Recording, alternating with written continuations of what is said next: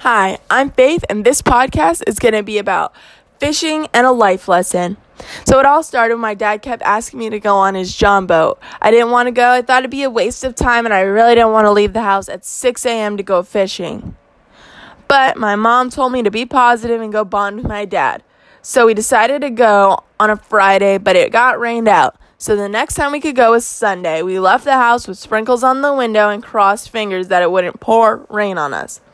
We got to the boat dock, and I was really worried about not having bathrooms on the boat and that I would have to go when we were out in the middle of nowhere.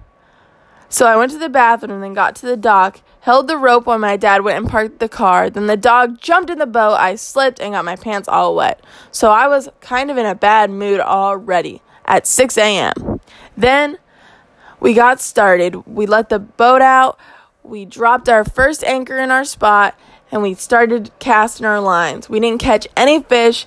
It was getting hot and I was getting annoyed. So we decided to move spots. We found a new location. We dropped the boat and within five minutes I caught a mangrove snapper fish. Then I caught a catfish. My dad caught some fish. He also caught a blue crab because he casted near some crab catching areas where there was a bunch of blue crab. Then we moved again because the fishing had kind of dried up in that spot. We let our dog get out and swim a little and go to the bathroom. Then we dropped the anchor again, and I caught a red fish, the biggest fish that had ever been caught in the boat. I felt like my dad was so proud of me because out of all the guys he's had in his boat, I caught the biggest fish so far.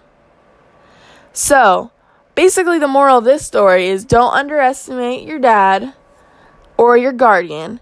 Go have fun because you never know how much fun you can have even with the even when you're doing little things like fishing.